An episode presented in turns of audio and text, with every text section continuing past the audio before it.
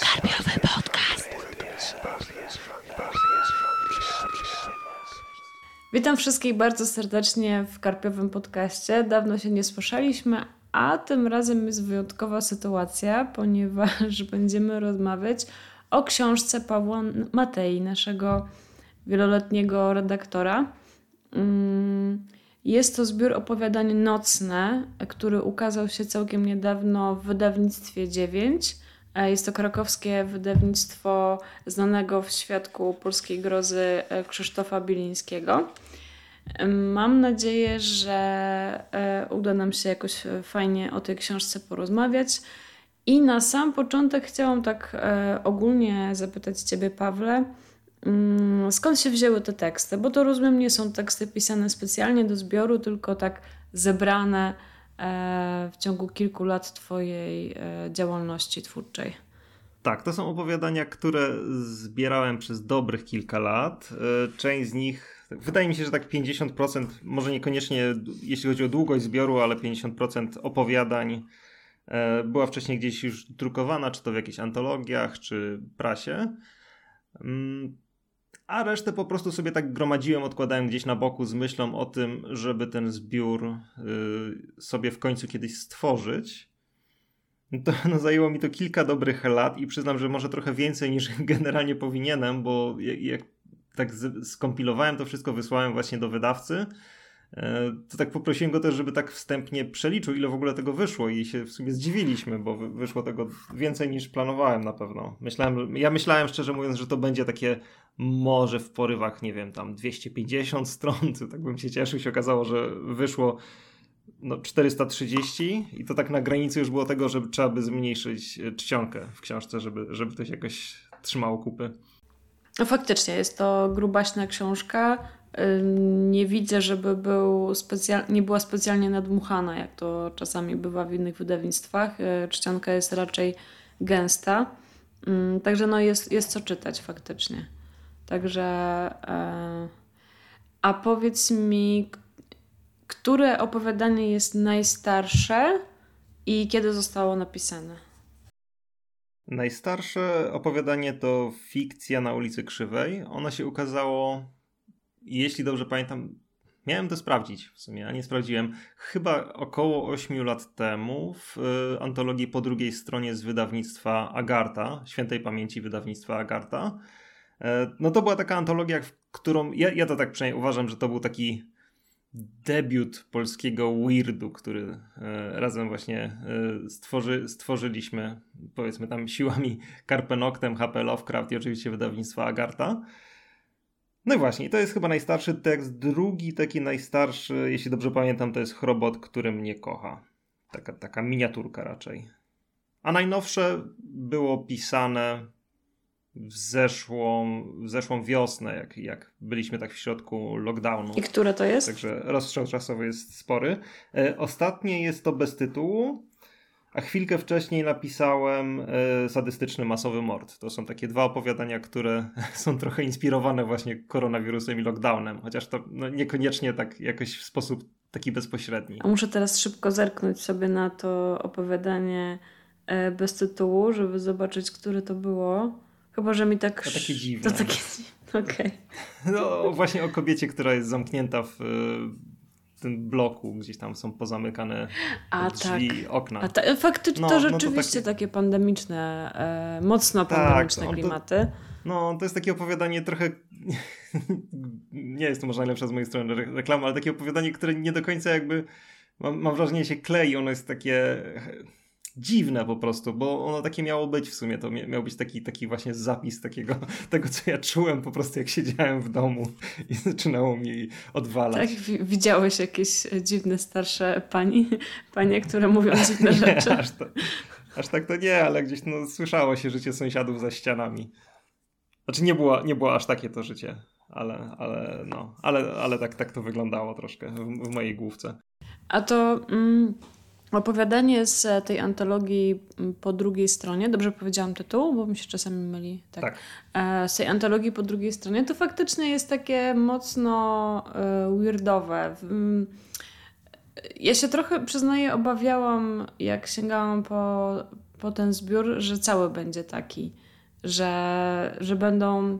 Mam wrażenie, że troszeczkę w, w, w Polsce wytworzył się jakiś taki określony styl, e, może nawet nie styl, mm, co taka biblioteka tematów i motywów poruszanych e, w opowiadaniach Weirdu.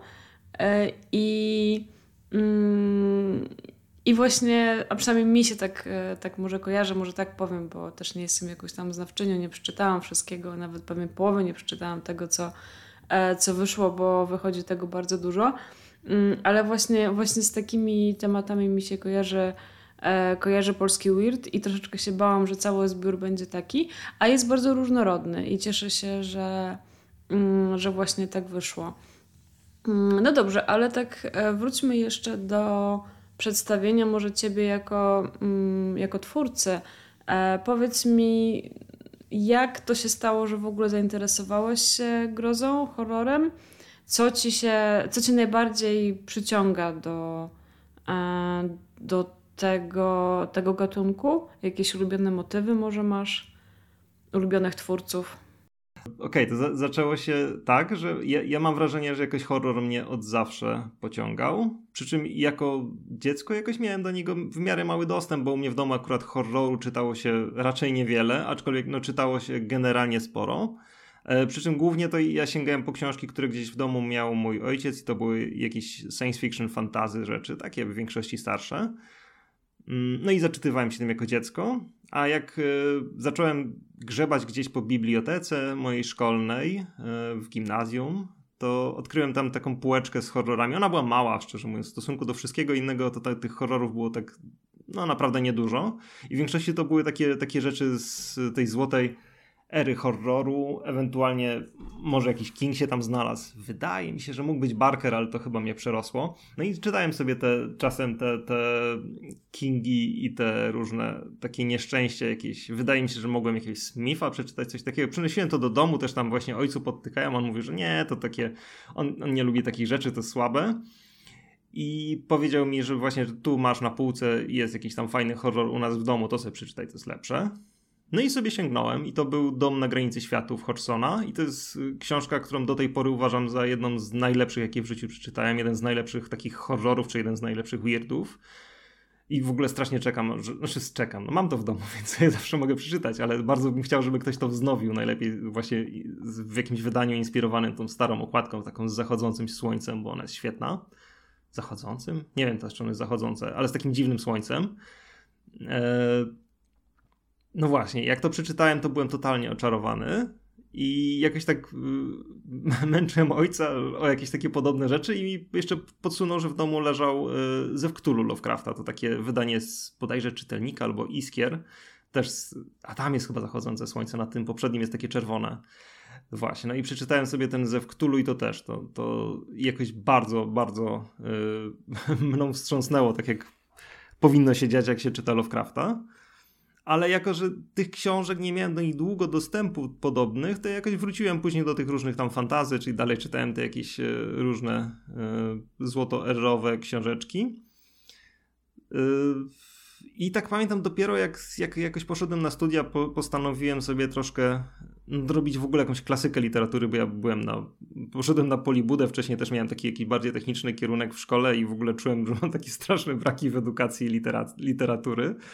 E, I jakoś tak sięgnąłem, że myślę, o, to może tego Poego sobie poczytam, bo to jakiś tam taki klasyk. Nawet nie, nie patrzyłem, że horror, ale że taki klasyk. No i sięgnąłem sobie po Poego i od tamtej pory to ja praktycznie tylko zacząłem czytać jakieś stare horrory, bo to jakoś też no, tak na mnie zadziałało. się okazało, że, że nie wiem, odkryłem sobie na nowo jakąś taką dziedzinę literatury, z którą totalnie wcześniej się no nie miałem za dużo do czynienia, poza tymi dwoma tam książkami. No i od tamtej pory to czytałem bardzo długo tylko jakichś tych różnych e, klasyków horroru. Czyli w większości jakieś te, te yy, jakieś takie antologie z PRL-u, jakieś te białą serię yy, literackiego. No, oczywiście pierwsze, znaczy może nie pierwsze, ale te książki z Biblioteki Grozy wydawnictwa CNT, które już wtedy były dostępne. Jeśli dobrze pamiętam, to Blackwood jakoś wtedy już było, może Lefanu. To jeszcze ser, seria była dużo mniejsza niż teraz. Dużo, dużo mniejsza, bo to chyba wtedy wychodziła jedna książka rocznie. No i sobie siedziałem w tej takiej właśnie klasyce grozy i to jest coś, co na pewno wyjątkowo mocno na mnie wpłynęło, bo tak naprawdę ja, ja, później do tych takich współczesnych rzeczy z horroru to dopiero po kilku latach gdzieś wróciłem. Tak jakoś długo bardzo nie miałem ochoty takich rzeczy czytać. Eee, no i właśnie. No to także to na pewno są, mm, czy ten Poe, czy Lovecraft. Y, no ja wiem, że takie też banalne nazwiska, nie? Ale, no, no, ale z jakiegoś powodu ludzie o nich wspominają zawsze jako o swoich inspiracjach, ale żeby jakąś taką inną inspirację jeszcze dodać, co, coś, co, co jakby wpływa na to, jak piszę, to mam takiego pisarza, który jest y, dosyć nieprzystający do tego, ale uważam, że to jeden z najlepszych w ogóle polskich pisarzy ever. To jest Edmund Niziurski, y, twórca niewiarygodnych przygód Marka Piegusa, albo klubu Włóczy Kijów, albo sposobu na Alcybiadesa i jeszcze tam wielu, wielu innych książek młodzieżowych, ale również książek dla dorosłych, takich jakichś kryminałów, których akurat nie, nie przeczytają, bo ja czytam tylko te jego książki dla dzieci. Ja je czytam do tej pory w zasadzie chyba co roku. Nie, nie, nie że wszystkie, ale lubię sobie do nich wracać, bo uważam, że to jest, to jest doskonała literatura. Taka bardzo, no, no, no po prostu literacko doskonała świetny styl, świetne pióro i ja czuję u siebie jakieś takie być może mocno ukryte, ale jednak istniejące inspiracje też tym pisarzem. Wspominałeś, że są w, zbio w zbiorze dwa opowiadania, które były inspirowane stylem Nieziórskiego. Możesz coś o nich tak, powiedzieć? Tak. E, no to są opowiadania Białe Damy nie są głupie i opowiadanie z nocne czyli takie opowiadanie, opowiadania, które łączy dwójka bohaterów, e, takich właśnie mm, narysowanych dosyć mocno groteskowo, taką grubą kreską i, i z takim przesadzonym być może troszkę, ale moim zdaniem, no nie wiem, takim, który mi się podoba dowcipem. A czy dostałeś już e, wciry od Piotra Borowca za Białe Damy nie są głupie? Poniekąd tak, bo jeśli dobrze pamiętam, to uśmiercił mnie w jakimś opowiadaniu, także jesteśmy kwita. e, a dobrze, a skąd, powiem, w, skąd w ogóle pomysł tak? na, na to, żeby nawiązać tak do twórczości e, Piotrka? I może wytłumacz, bo pewnie nie wszyscy mhm. się orientują, kim jest e, Piotr Borowiec. E, tak. I, mhm. i, I dlaczego w ogóle, i jak to wszystko wygląda. Znaczy tak, bo tutaj w opowiadaniu Białe Damy nie są głupie. Mm, miała, nawiązuje właśnie do twórczości Piotrka Borowca, czyli autora takich dwóch y, zbiorów opowiadań Wszystkie Białe Damy i Polskie Upiory. No Piotrek to twórca właśnie opowiadań w większości takich y, o duchach, dosyć, dosyć, dosyć, dosyć współczesnych, bo on bardzo się y, też mocno promuje gdzieś klasykę grozy, ale sposób w jaki pisze jest moim zdaniem bardzo współczesny. I generalnie no ja, ja jego twórczość sobie bardzo cenię. Yy, chociaż ona jest taka dla mnie zupełnie czymś innym niż to, co ja piszę. I właśnie jakoś dlatego, jak czytałem sobie te, te jego zbiory, to miałem takie, taki. Znaczy tak, on w opowiadaniach używa często takiego bardzo podobnego bohatera, wręcz wracającego bohatera, który między opowiadaniami oczywiście przeżywa przygody, których często nie przeżywa. E, I ten bohater ma takie cechy autobiograficzne trochę. I jak to czytałem, to właśnie pomyślałem sobie, że w sumie zabawnie by było spróbować napisać coś w stylu Piotrka, którego tego stylu ja, ja zupełnie jakby, znaczy jego cenię, ale jego nie rozumiem, ja nie umiem tak pisać.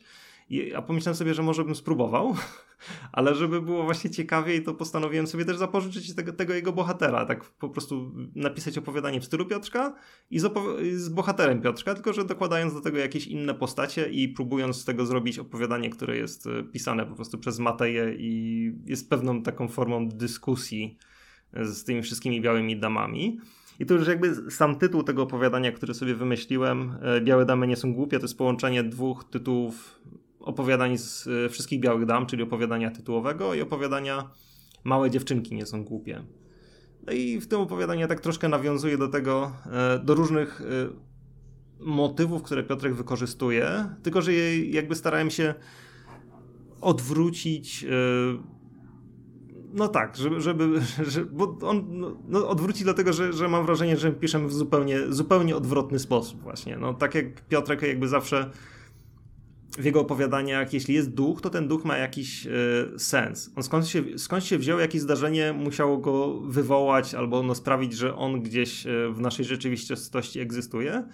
I to zawsze ma jakieś takie mocno mm, związane, takie, takie bardzo mocno przyziemne y, sensy, czy, czy, czy, czy te źródła. No, jeśli jest duch, to jest jakaś trauma, jest jakiś problem społeczny, czy problem po prostu społeczności, czy jakiś, nie wiem, jakiś patologiczny. Ten duch jest taki logiczny w pewnym sensie. Tak, jest bardzo logiczny. Ja właśnie chciałem napisać opowiadanie, w którym duch będzie zupełnie nielogiczny i bohaterowie będą próbowali jakby zrozumieć, e, czy wręcz powiedzmy pokonać go, e, starając się zrozumieć jego sens, no i nie będą w stanie. Tak, tak, tak sobie założyłem taki eksperyment. A powiedz, jak jeszcze wracając do warsztatu i tych prób pisania w innym stylu, mm, czy jest jakaś taka rzecz, której, której Y, nauczyłaś się mm, w czasie tych wszystkich lat? No bo mm, najstarsze opowiadanie ze zbioru ma e, około 8 lat, więc zakładam, że przez te 8 lat y, dużo się zmieniało w tym, e, jak piszesz. Mm. I czy, I czy masz jakąś taką, taką jedną rzecz, którą e, wyniosłeś z tych wszystkich prób? Znaczy, no, pomijając jakby objętość zbioru, która mimo wszystko wyszła dosyć duża, to jakby czas tego, ile, znaczy ile czasu zajęło mi go pisanie, wskazuje na to, że, że ja piszę bardzo wolno i to jest fakt. To znaczy, ja byłbym w stanie ten zbiór jeszcze rozszerzyć, myślę o jakieś 150-200 stron, a może, no, może tyle. Jakichś innych opowiadań, których w ogóle postanowiłem po prostu nie włączać do niego, bo uważam, że po prostu się do niego nie nadawały. I to jest uważam coś, co jest bardzo ważne, żeby po prostu nie publikować wszystkiego, co się pisze. E, I generalnie po prostu nie spieszyć się i nie pisać dużo. Znaczy, to jest taka rada, która ja uważam jest, czy, czy rada, czy moja, moja jakaś koncepcja, która mija się troszkę z takimi najczęstszymi. Mm, radami dla pisarzy, bo najczęściej się mówi, że jeśli się chce pisać do, dobrze, to trzeba pisać mm -hmm. dużo. A ja uważam, że się powinno pisać mało. Ale no to, to, to, tylko, że to właśnie źle brzmi, no bo jednak mimo wszystko trzeba pisać dużo, żeby jakoś Czyli ten tak, warsztat tak nabyć. dużo, ale tak mało, tak. Dużo, ale tak mało. Znaczy, dobrym rozwiązaniem jest po prostu właśnie pisać dużo, a później to usuwać.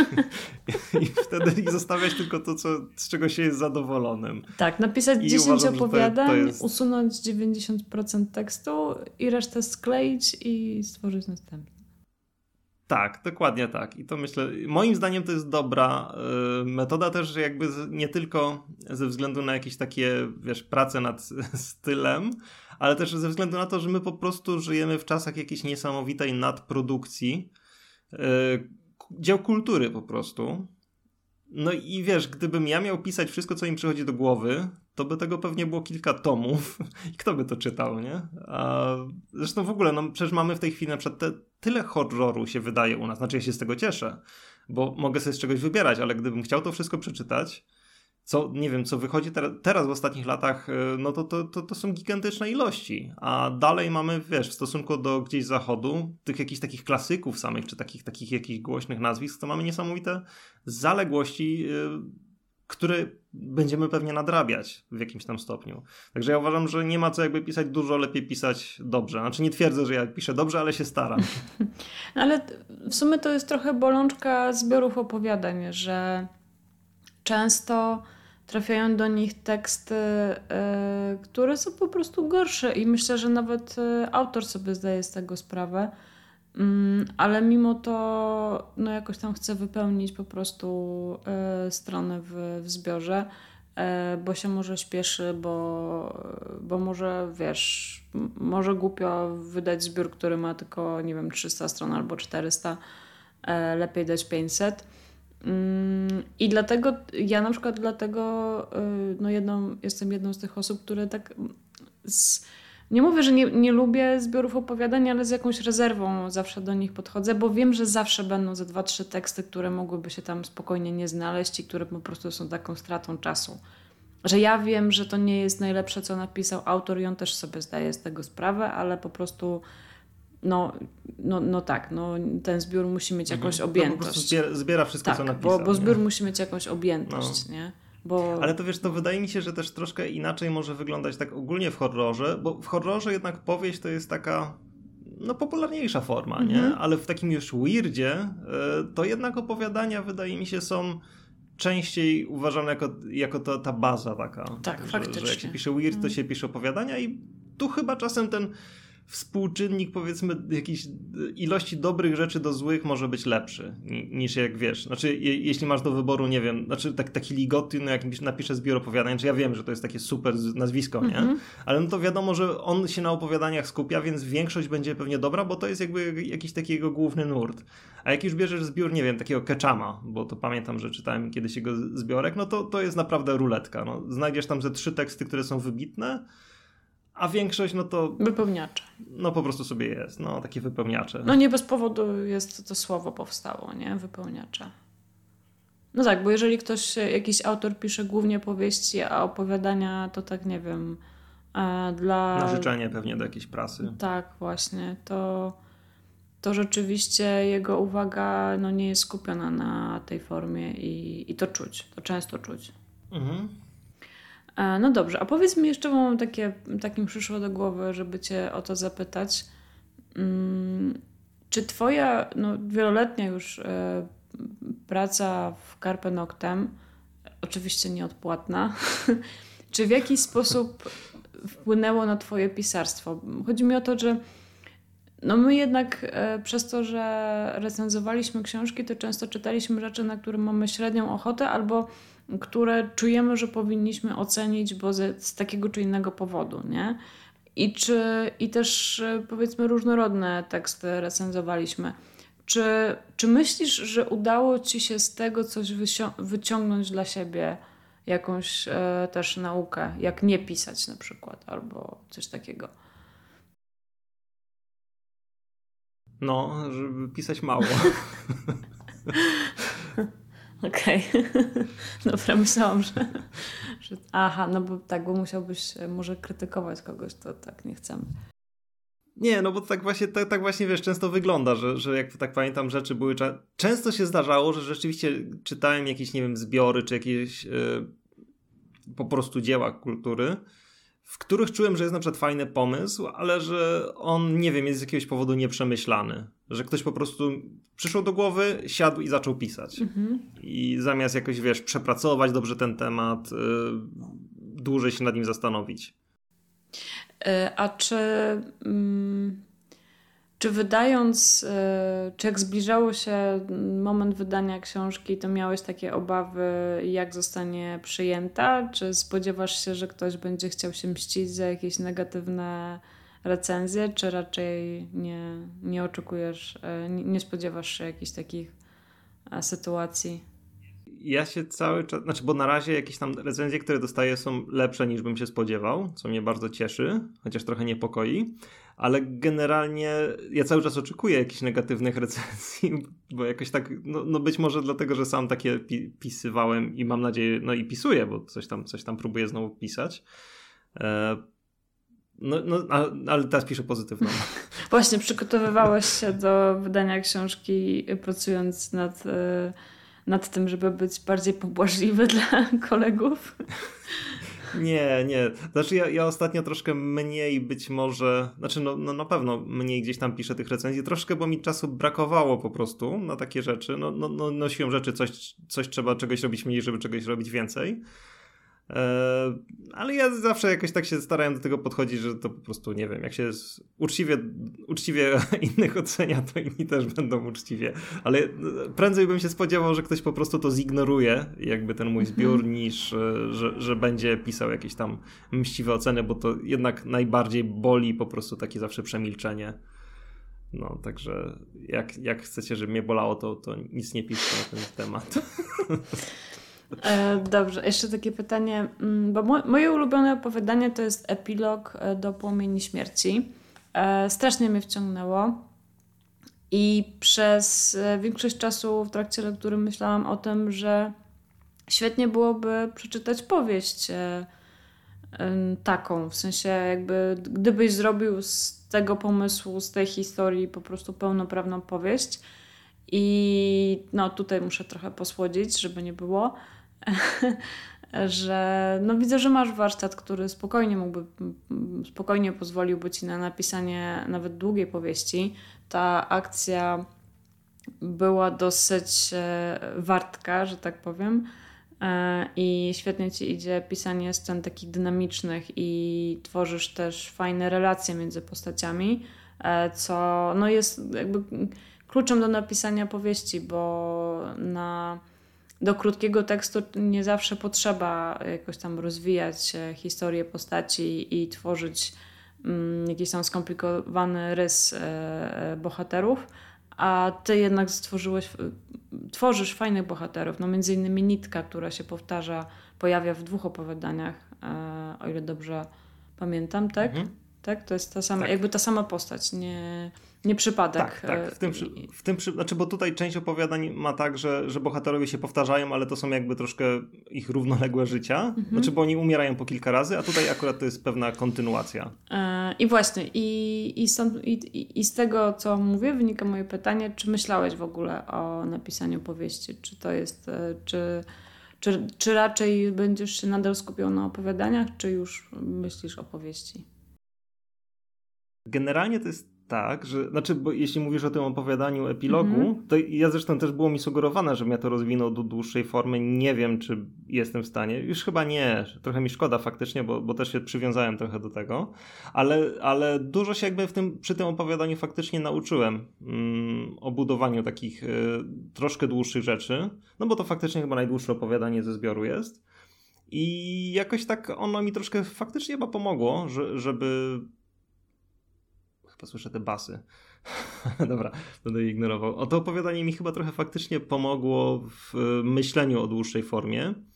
Przy czym, jeśli chodzi o to, czy planuję pisać, planuję i jedną powieść, taką mini powieść w zasadzie już napisałem. Przy czym to był troszkę przypadek, bo planowałem napisać opowiadanie, które będzie po prostu jeszcze trochę dłuższe e, od epilogu no a wyszło na tyle długie, że ono się raczej już nadaje bardziej do solowego jakiegoś wykorzystania. Także mam zamiar teraz w najbliższym czasie, znaczy w najbliższym czasie powiedzmy przez wakacje, e, rozbudować tą historię jeszcze o parę wątków, czy jak, jakiś e, taki research dołożyć dodatkowy do niego i, i będzie to jakaś taka moja powiedzmy debiutancka powieść. Tytuł to będzie e, Plama Światła i to będzie mm, taki, szczerze mówiąc, trochę bardziej lekki, taki rozrywkowy horror, troszkę weirdowy, e, sięgający po tematykę UFO i, i sekt UFO. Ale właśnie, ale taki, taki, nie wiem, ja to pisałem trochę, zacząłem to pisać jesienią zeszłego roku w sumie dlatego, że przez ten cały koronawirus i tam jakieś tam mm, komplikacje osobiste nie mogłem jechać w Bieszczady, a chciałem jechać w Bieszczady. I, I, po prostu uznałem, że kurde, no, kręci mi się po głowie jakiś pomysł tam na historyjkę UFO, to ja sobie ją umieszczę w Bieszczadach i, i będę miał zamiast wyjazdu. Taki tak wirtualny tak po spacer po Bieszczadach. Tak, taki wirtualny spacer sobie zrobię. No i fajnie mi się, fajnie mi się to pisało i wyszła mi taka właśnie mini powieść. A jakieś kolejne, kolejne też mam już plany na, na powieści. I w ogóle, znaczy to jest tak, że no mam plany na powieści, a teraz i tak kręcą mi się po głowie znowu dwa opowiadania i chyba muszę mimo wszystko w pierwszej kolejności je napisać. No bo po prostu jakoś nie umiem, nie umiem się uwolnić od tych pomysłów. Także no, planowałem pisać powieści, za, zacznę od dwóch opowiadań.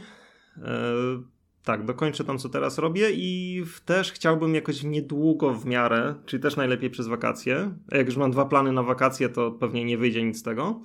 E, a chciałbym na, spróbować napisać też taki bardziej e, rozrywkowy horrorek, ale czerpiący ze slasherów.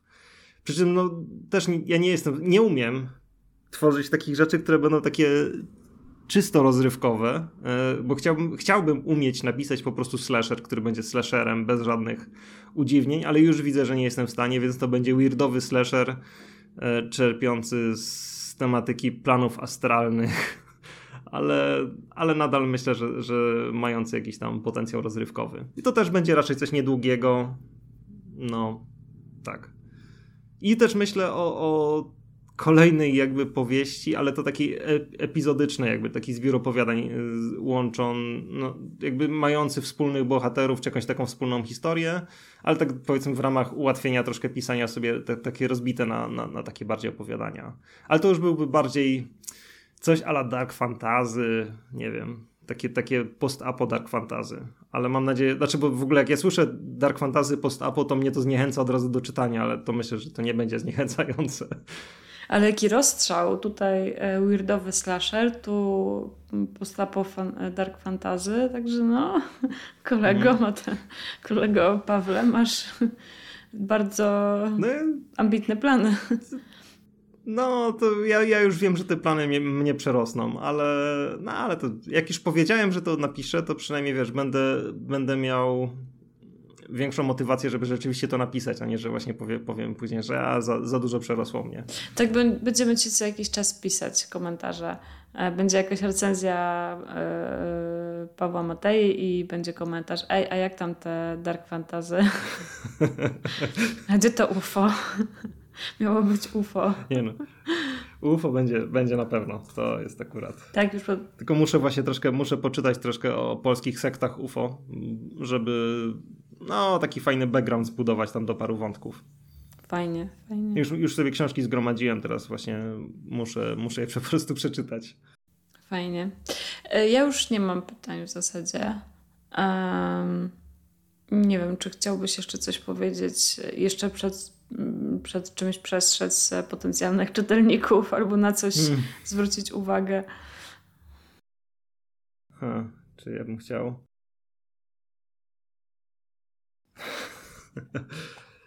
Yy, czekaj, coś, coś, coś chciałem jeszcze powiedzieć.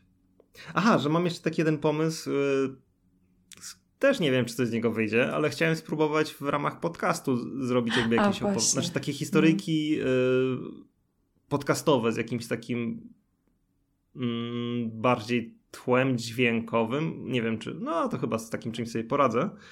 E, I to w ogóle jest pomysł, który mi przyszedł do głowy przez to, że musiałem, znaczy musiałem, no, no, chciałem robić dedykacje na tych pierwszych egzemplarzach, które były wysyłane w twardej oprawie. I jak właśnie tworzyłem sobie te dedykacje, to znaczy, no nie chciałem pisać tam, że nie wiem, pozdrowienia ze Śląska Pawła Mateja, tylko chciałem coś tam fajnego napisać ludziom, dziwnego. No i zacząłem wymyślać jakieś takie dziwne dedykacje, które e, są jakimiś takimi złotymi myślami z innych sensów, czy innych planów astralnych, nie wiem nawet jak to określić, o jakichś pająkach i, i trzecich okach. No i jakoś tak sobie pomyślałem, że fajnie, fajnie mi się wymyśla takie bzdury i chcę spróbować właśnie je troszkę rozwinąć do takich form miniaturek i spróbować je nagrać w audio, jako taką promocję. Ale zobaczę. No nie, no dobra, zrobię to. Nie wiem tylko jeszcze kiedy. To jest taki pomysł. No dobrze, to tak na zakończenie odczytam Wam e, moją dedykację e, z mojego egzemplarza książki i to może będzie idealna myśl na podsumowanie podcastu. E, człowiek to faza larwalna. Pająk sterujący ciałem człowieka z wnętrza głowy to osobnik dojrzały. Podpisano Paweł Mateja. E, tak, także z taką myślą Was zostawiamy i do usłyszenia. Dziękuję bardzo za nagranie, Pawle, i mam nadzieję, że następnym razem to już o UFO będziemy nagrywać. Nie no, następnym razem będziemy nagrywać o księgach krwi Barkera. Aha, ale nie, w sensie jakby nagrywać o Twojej twórczości, to będzie o UFO. A dobra, ale najpierw o Barkerze. No dobrze, to dziękuję jeszcze raz wszystkim i do usłyszenia. Dzięki również. Do usłyszenia. Cześć. Cześć.